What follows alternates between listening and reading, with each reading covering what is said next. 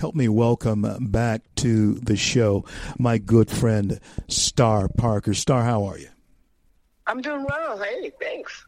So glad that you uh, could be with us today. It's been far too long since we've had a chance to speak. Star, since we last spoke, though, there's been so much that has gone on as far as uh, this administration is concerned.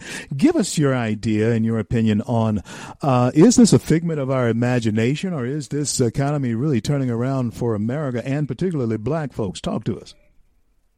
Well, we know that the economy is turned around for all Americans, and of particular interest is how it's impacting the African-American community, not just with the record low unemployment rates and the rising wages, but how many in the great middle class are starting to put their money on the table to start businesses because of President Trump's Opportunity Zone initiative. Uh, it's incredible to see that the uh, black business community is growing uh, tremendously as a result of us focusing on these eighty-seven hundred distressed zip codes. So I'm pretty excited. Most of the people that have been working on these ideas to push freedom into our most distressed zip codes is exciting, and um, the country's going to fare better as a result.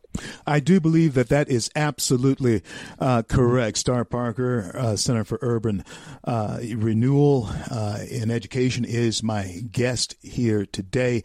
And Star, I also uh, see that former President Barack Obama is doing his very best to take advantage of that. Is it possible that Obama is jealous of Trump's magic wand that he's waved over the economy? Talk to us. I think the progressives, including Barack Obama, understand what's at stake this coming November. Uh, we, we have been fighting for the heart and soul of this country. If nothing else that Joe Biden has said that is with clarity, is that this this election is about the soul of America. And we understand we're going to be biblical and free, or we're going to be secular and status. And they understand. And so you're going to see a lot more activity from all of the progressives, including Barack Obama, who really want secular, big government, control over every aspect of our lives. Uh, they are pushing religion out of the public square, as we saw what recently happened in Virginia, uh, to mock a black pastor who's opening a legislative session to give all of us pause and be concerned. But yes, I'm not surprised that not only would there be some jealousy that President Trump has been able to stimulate the economy and get America moving toward greatness again, but also that he's winning the cultural war and that he could also lose the black community. Uh, the, the progressives could lose the black community as a result of President Trump's efforts to reach into this community. You know, Star, it'd be interesting to have your opinion on uh, the Bloomberg uh, candidacy, or whatever you might want to call that.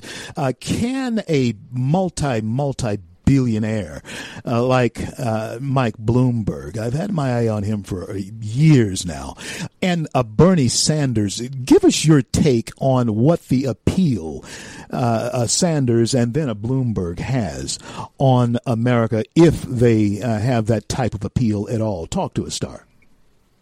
Well, on uh, Sanders, we've had three generations of of, of young people, our, our our society, being indoctrinated that America's stacked up against them, that uh, the worldview of the framers, you know, the eternal truth, the limited role of government, the free markets, and the e pluribus unum doesn't work for the little guy. And when you send that narrative for three generations, you end up with a whole bunch of millennials and Gen Zs who bought the idea of unfairness, who believe that America is inherently racist and sexist and homophobic to the point that it needs to be transformed. We heard some of this under Barack Obama, and uh, Bernie um, and um, uh, Bernie Sanders is just taking it to another level.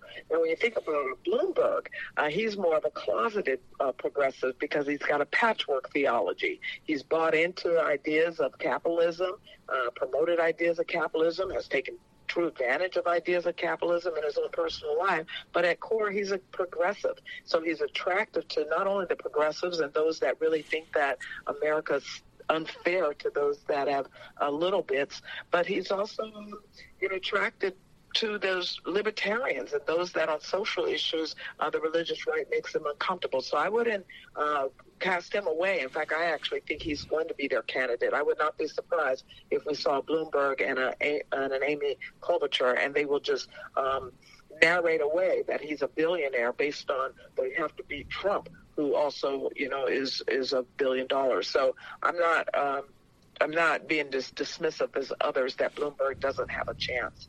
Star Parker, syndicated columnist, president uh, for the Center Center for Urban Re- Renewal and Education, is my special guest. Um, Star, I want you to share with uh, our audience how to get a hold of you and uh, bring you to a place near us. Uh, how do we do that?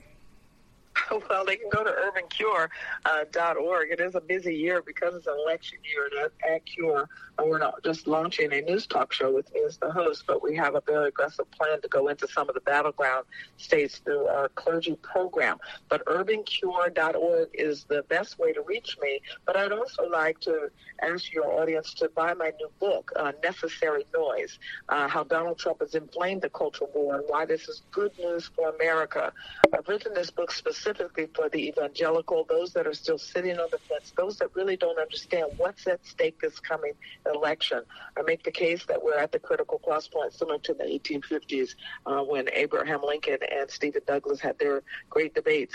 And so we must know what's at stake so that we can engage this year so that on top uh, or, I, or ideas of truth uh, when we wake up the next day after election in November. We must have that type of environment to wake up the day after the election day and say that we are still on course to be a biblical and free country.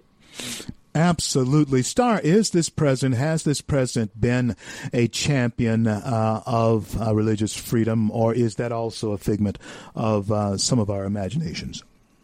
Well, they, the left is um, coming unraveled because of his efforts on religious uh, liberties. In fact, he is one of the most upstanding and vocal uh, to protect the interests of the church in today's society. When you think about many of the uh, departments now, what used to be faith-based offices are now religious liberty offices, so that if anyone has a complaint all over the country, whether they're a baker, you know, just trying to make some cakes, or they're a, a florist just trying to make a flower arrangement, they have recourse in federal law. They have somewhere to go. He is one of the most profound uh, spokespersons for those that are taking seriously their biblical mandates as well as Christianity. It is under attack. And And uh, like no other president, we've seen uh, an understanding, a deep understanding of the role of not just government, not to in, involve itself in promoting any particular religion, but the role of religion in a in a civil society, and that those interests need to be protected. He's not just protected them by putting conservatives on the court.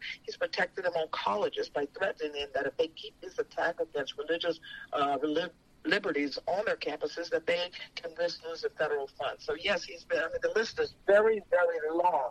Uh, if anyone has any question, they can listen to his presentation at the National Prayer Breakfast. It was just incredible, uh, the, the, the commitment that this president has made to make sure that, that not just the Christians have safe space in our country, but that they will be able to be in the public square with their Christianity and their religious beliefs. Star Parker, take one minute to tell us more about how to get a hold of your new book. Well, Necessary Noise is at Amazon with five stars uh, and any other place that they get the book. They might have to ask for it at Walmart because they haven't uh, decided that they're going to carry my new book yet. Or they can just go to star parker dot com and order it there. Uh, but anywhere they're most favorite booksellers will have Necessary Noise. Uh, it's a new release. It came out right as impeachment, so I'm re-releasing at the end of this month uh, to still get the tail end of Black History Month. Uh, impeachment uh, charade uh, kind of got a lot of us off track that we're working on other issues. So if your audience gets Necessary Noise, I would be very, very thankful because I do still want to make a bestseller list. Star, God bless you and God keep you. Continue to fight the good fight. I know that you will because you are. And thank you again for being on the show with me. I'll talk to you soon.